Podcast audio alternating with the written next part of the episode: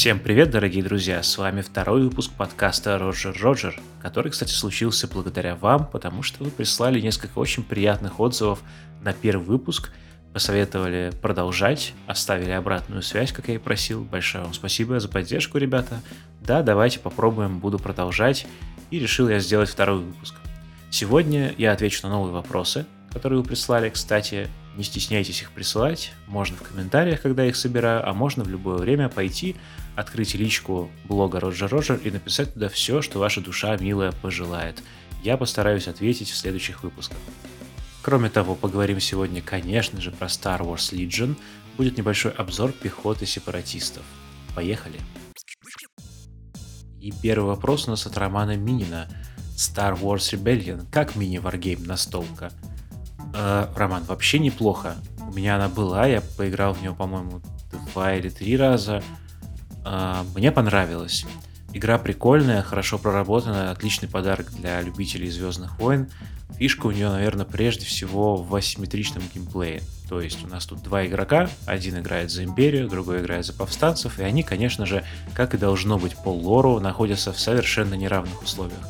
Я сейчас не про сюжетную броню персонажей Альянса, конечно, говорю, а про то, что у Империи мощная регулярная армия, строится звезда смерти, летают дестройеры, короче, они мощные, это военная машина, ресурсы на их стороне.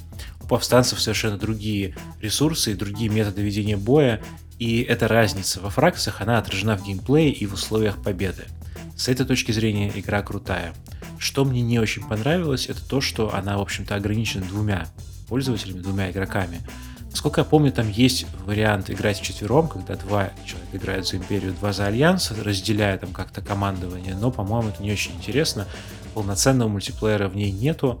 То есть это игра на двоих со всеми вытекающими последствиями. Лично мне, наверное, было бы интересно, если бы была такая стратегическая игра с несколькими действующими фракциями, чтобы можно было собраться втроем, вчетвером, пятером и разыграть какую-то историю. Но понятно, что в мире Звездных войн довольно сложно найти такое, такую конфигурацию.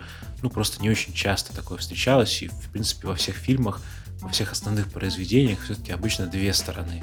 Поэтому я, в принципе, понимаю, почему он так сделан. Короче говоря, игра норм.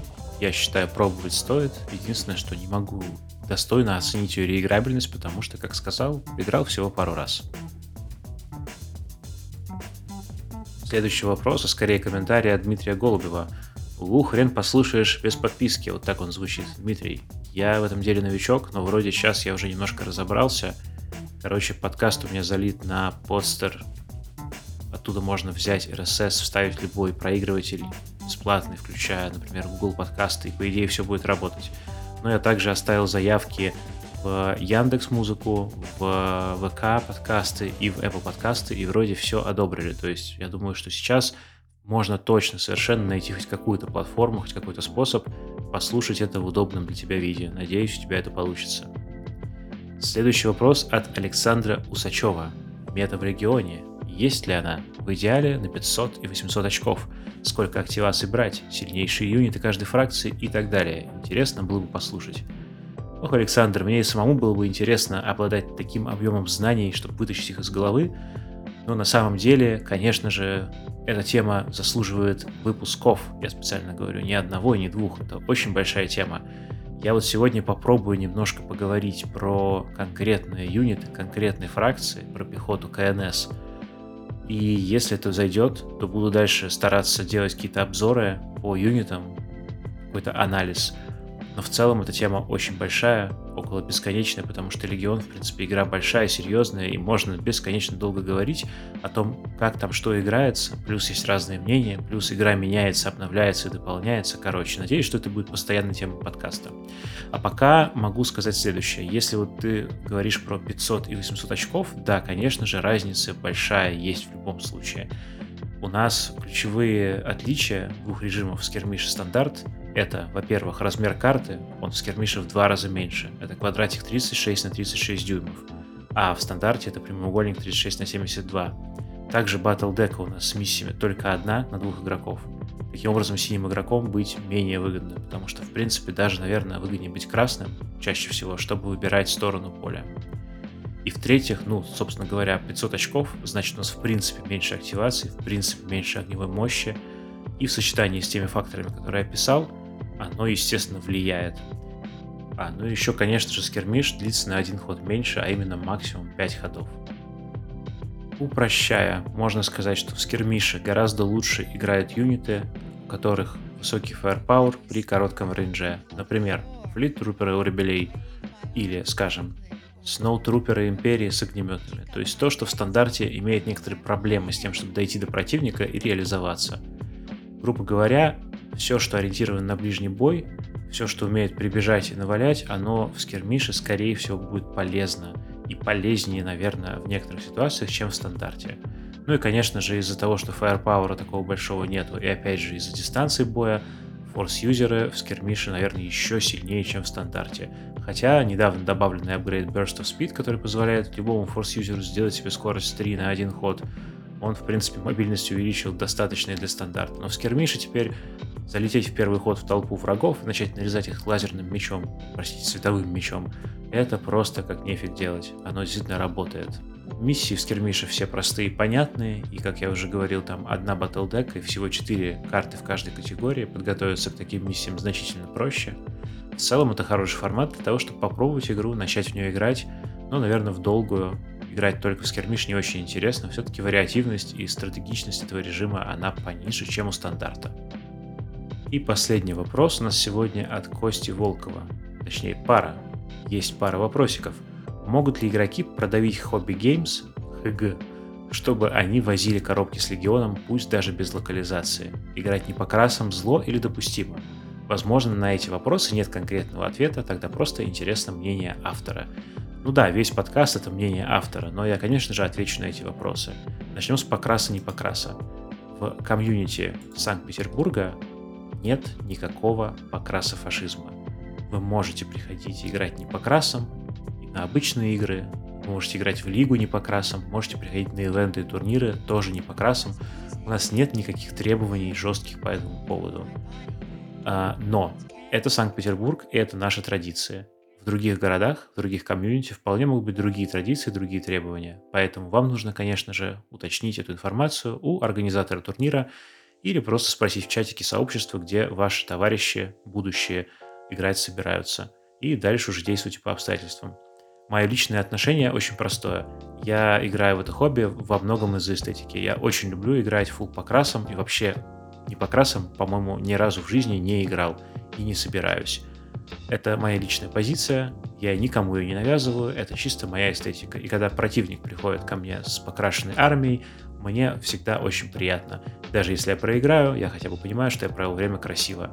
Однако в качестве требования это у нас не работает. То есть это остается на ваше усмотрение, если говорить про наше комьюнити Питера. Что касается первой части вопроса про Hobby Games, ну, конечно же, я не работаю в Hobby Games и не говорю за эту контору. Однако я наблюдаю за ее действиями уже много лет в отношении игр от Fantasy Flight Games по Звездным войнам. Мое личное мнение, эти ребята никогда не были массово заинтересованы в развитии каких-либо игр по Звездным войнам. Все, что они делали, они делали по минимуму, пути наименьшего сопротивления, не знаю, из-под палки, еще как-то. Да, я понимаю, что Disney тоже, наверное, не самая простая, не самая приятная компания, с которой можно иметь дело. Я понимаю, что были сложности, но в целом Hobby Games никогда не развивали Легион нормально. И сейчас в силу текущей политической экономической ситуации, очевидно, у них еще меньше возможности это делать. А желания, я думаю, у них как не было, так и нет. Поэтому нет, я думаю, нельзя никак повлиять на Hobby Games, никогда они не будут ничего нормально возить по Легиону, не стоит на это надеяться, стоит пользоваться в данной ситуации форвардами, поскольку сейчас все покупки э, в онлайн из-за рубежа у нас затруднены, но форварды прекрасно все возят, и есть магазины, клубы, которые возят самостоятельно. Короче, если вы хотите играть в игру, я думаю, что вы найдете способ ее приобрести. Хотя, конечно, обидно, что это сейчас сделать сложнее, чем было сделать, например, 3 месяца назад. Но что поделать, такова жизнь. А про локализацию вообще лучше забыть. Hobby Games действительно перевели первый стартер, но, насколько я помню, они не переводили ни апдейты правил, ни FAQ, ничего. Поэтому, если вы пользуетесь русской версией правил и придете играть в комьюнити, а не с другом на кухне, скорее всего, вы только запутаетесь и запутаете оппонента. Поэтому рекомендую пользоваться английскими, оригинальными, актуальными правилами. И слава богу, в отличие от игр Games Workshop, правила в Легионе абсолютно бесплатные и обновляются бесплатно. Можно просто скачать PDF-ку с сайта AMG. С вопросами закончили. Спасибо всем большое за то, что вы их присылаете. Присылайте еще. Переходим к Легиону. Собственно говоря, сегодня я хотел бы сделать небольшой обзор на пехоту КНС. Почему на пехоту и почему КНС? И почему не на всю фракцию. Ну, во-первых, я не хочу брать на себя титанический труд, я просто не успею сделать это достаточно быстро. Во-вторых, я не уверен, что такие обзоры нужны, поэтому я хочу попробовать на каком-то небольшом кусочке. В-третьих, ну, come on, ребята, этот подкаст называется Roger Roger, он выпускается от блога Roger Roger, и кого же мне обозревать в первый раз? Ну, конечно, Роджер Роджеров. Дроиды B1. Самая простая, самая базовая пехота КНС, которая у нас лежит в стартере – это целых 38 очков удовольствия. 6 тел. Белые сейвы без сюржей. Белые кубы атаки без сюржей на расстоянии 1-3. Одна вунда, один кураж, дроид трупер. У нас есть два правила. AI атак, которая говорит нам о том, что если у нас при активации нету жетона приказа, то есть мы тянем этот жетон из кучи, мы обязаны по возможности делать первым действием атаку, если у нас есть какие-то валидные цели – и второе правило, ключевое также для фракции, называется Coordinate Droid Trooper. После того, как нам дают приказ, повторяюсь, дают приказ в командную фазу именно, мы можем сами выдать приказ э, дружественному юниту, дроиду, на расстоянии 1. Собственно говоря, благодаря этому правилу цепочки дроидов B1 и получают свои приказы. То есть вы одному Роджер Роджеру дали приказ, и он после этого передал следующему, а тот передал следующему, а тот следующему. В итоге все ваши пачки лежат с приказами, что, конечно же, очень хорошо, потому что упрощает вам контроль активации и позволяет игнорировать то самое правило AI атак, которое не всегда бывает оптимальным. Что такое B1? Ну, если смотреть просто на характеристики, это худшая пехота в игре. У нас есть штурмовики Империи. Они не очень хорошо стреляют, но хорошо сейвят. У нас есть пехота Альянса Повстанцев.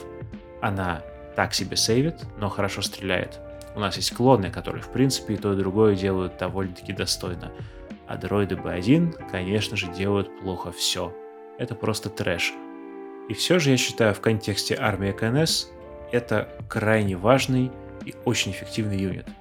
Армия КНС зачастую играет от нескольких сильных единиц, а все остальные юниты в армии оказывают поддержку, танкуют своими тушками вражеский огонь, скорят точки и так далее. И зачастую этими сильными юнитами становятся форс-юзеры или тяжелая техника, или какие-то особые отряды типа стапов, например, пауков, магностражей и так далее. Зачем же нужен дроиды B1? Ну для того, чтобы у всех ваших красивых, вооруженных до зубов и очень эффективных парней была возможность сделать свою работу, в то время как противник не сможет в идеале сосредоточить на них все свои усилия, потому что будет занят пачками B1, которые все еще могут навалять, все еще могут перескорить, и с ними что-то нужно делать. Поэтому я искренне считаю, что, как и в принципе любую другую пехоту, но, наверное, к B1 это относится больше всего, их вполне валидно брать вообще без какой-либо закачки. Однако, я сам так почти никогда не делаю, я их как-то закачиваю. Давайте посмотрим, что у нас вообще есть. По слотам у нас все просто. Есть три слота. Это тяжелое вооружение, это дополнительный боец, personal так называемый, и комс слот. Посмотрим на доступные тяжелые пушки.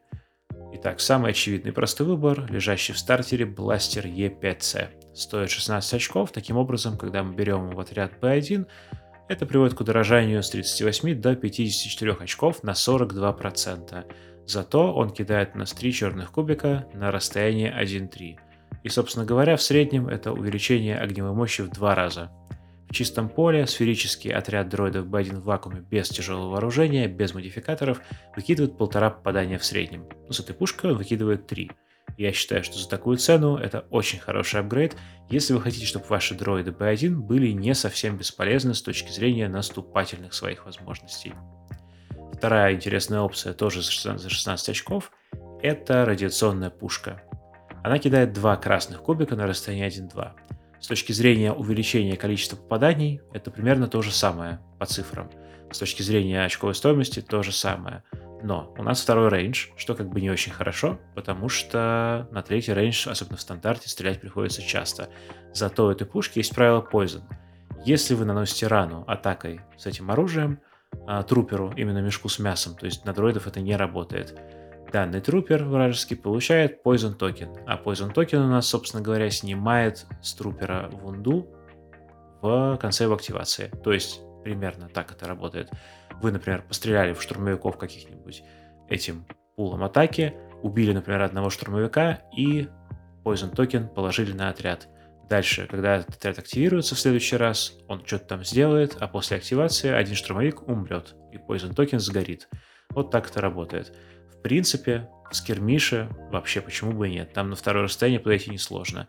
И эта штука с Poison ом, она очень противная для юнитов с хорошими save ами, потому что если вы хотя бы одного зацепите, убьете, или если вы стреляете по двух wound овым юнитам и раните какого-нибудь trooper а, которого сложно пробить, то потом яд его доконает. Но все-таки это отложенный эффект, и все-таки надо понимать, что это второе расстояние, что несколько ограничивает возможности данной пушки. Еще у нас есть очень любопытная снайперская винтовка E5S. Она, как и рад-пушка, кстати, лежит в наборе B1 Upgrade Expansion, то есть она не в стартере, но достать ее можно. Она стреляет красным и белым кубиком на расстоянии 1.4 и обладает кейвордом Critical. С точки зрения Critical 1, с точки зрения увеличения стоимости, это 47% относительно голого отряда, то есть она подороже, чем э, предыдущие пушки.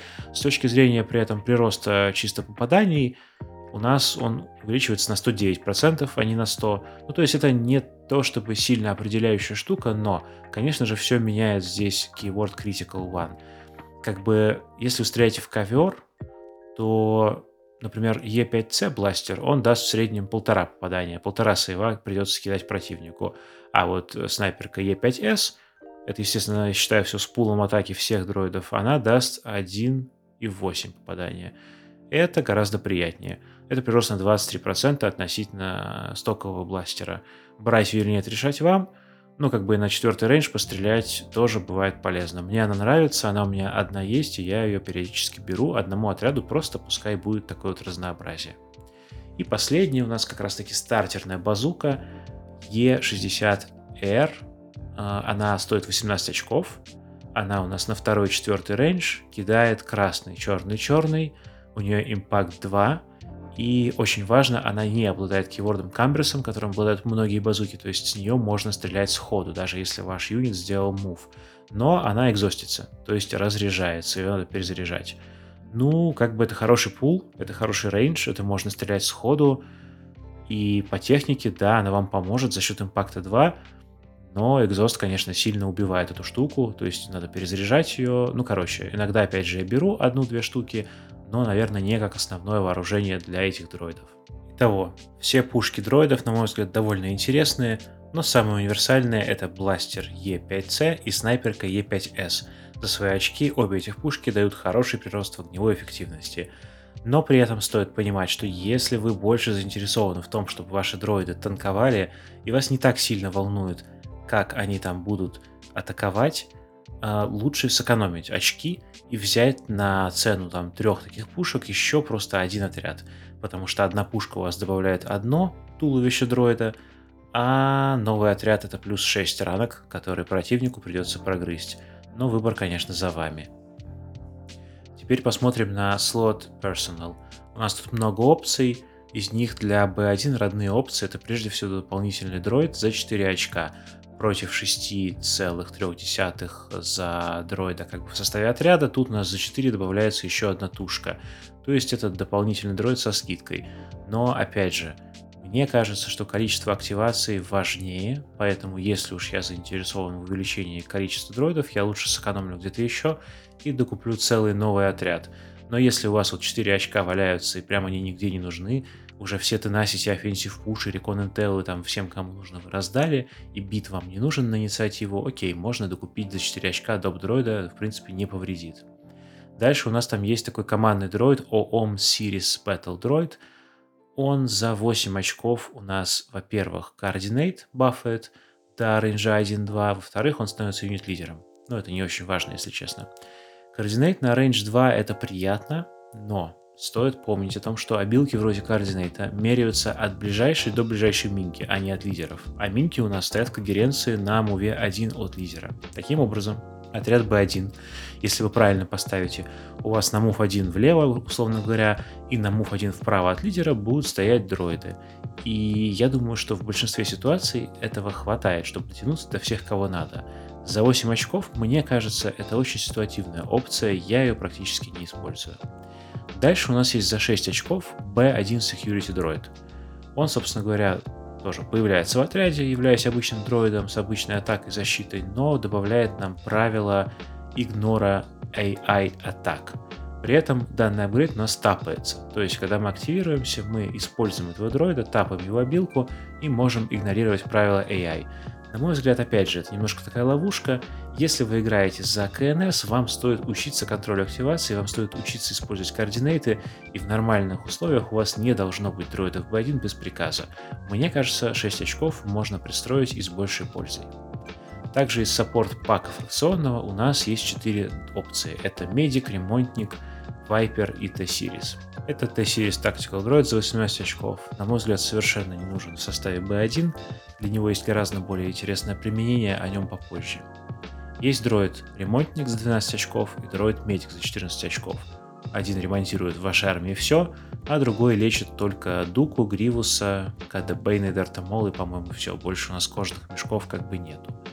А, оба этих дроида саппортных лечат два раза по одной ранке принципе, за эти деньги это неплохая опция, если вы сильно переживаете за живучесть какой-то ключевой боевой единицы.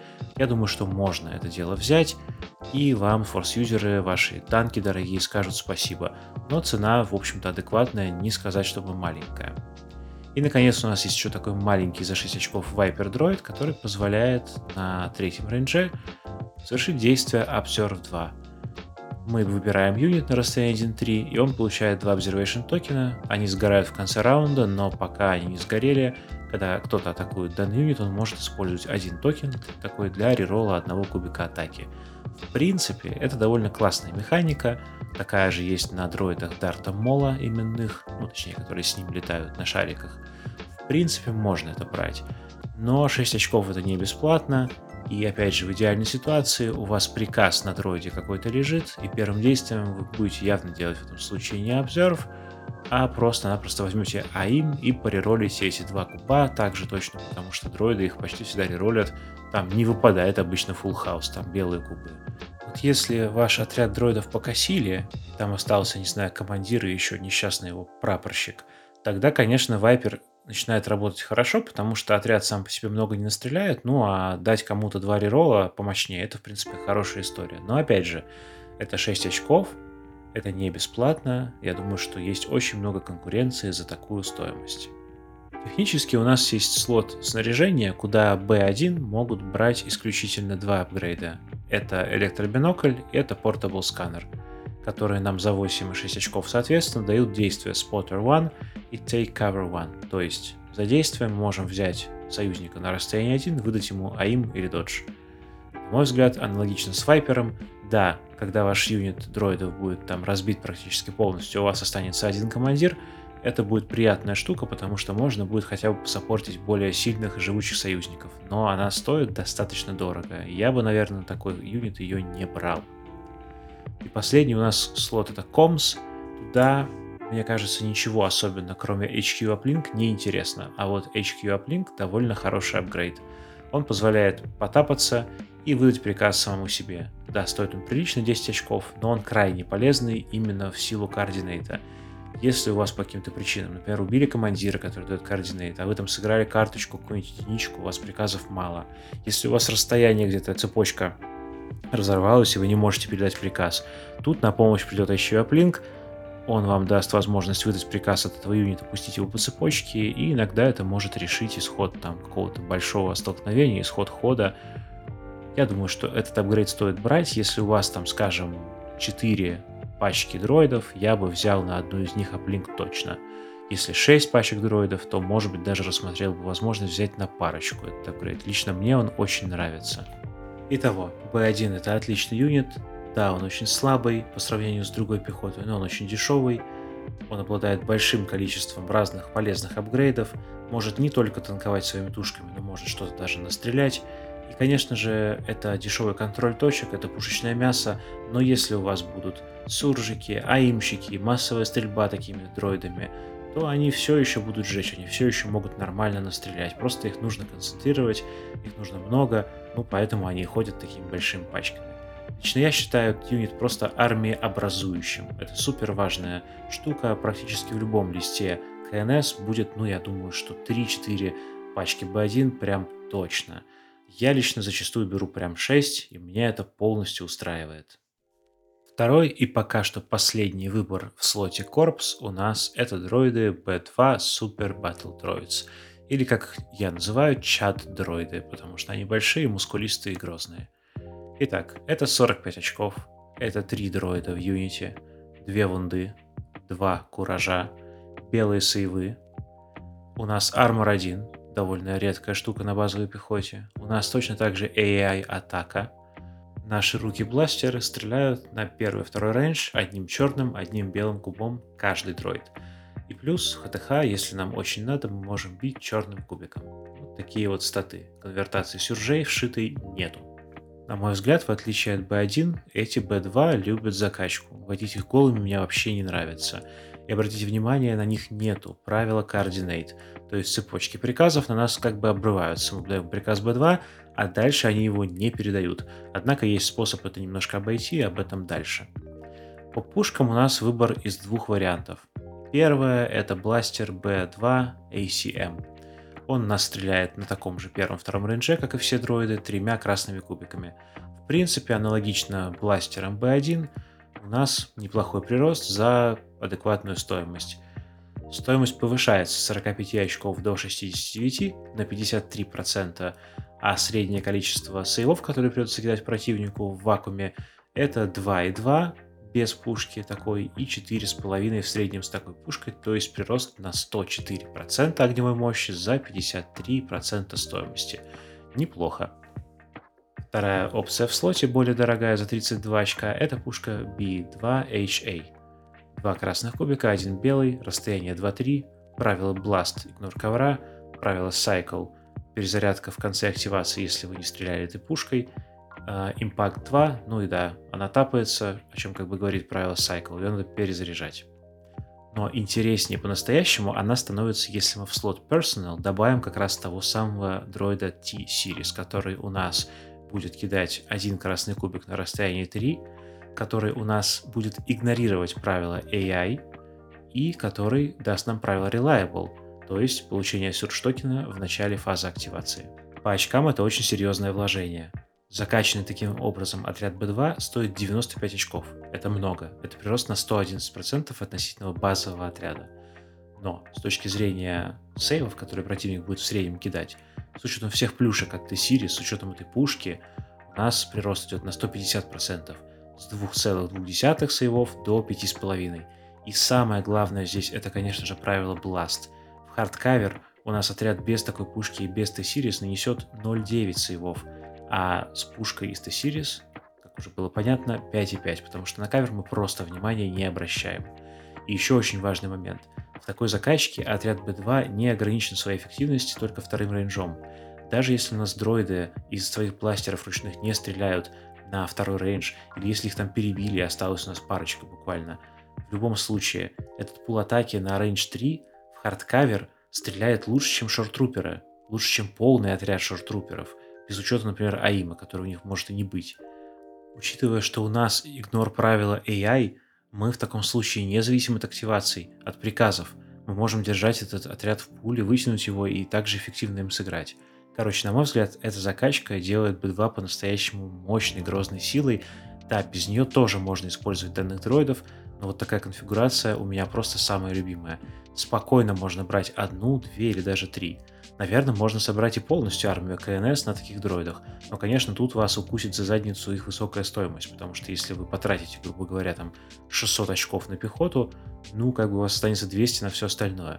Это довольно сложное решение, но я думаю, что даже такая расписка ради смеха может сыграть.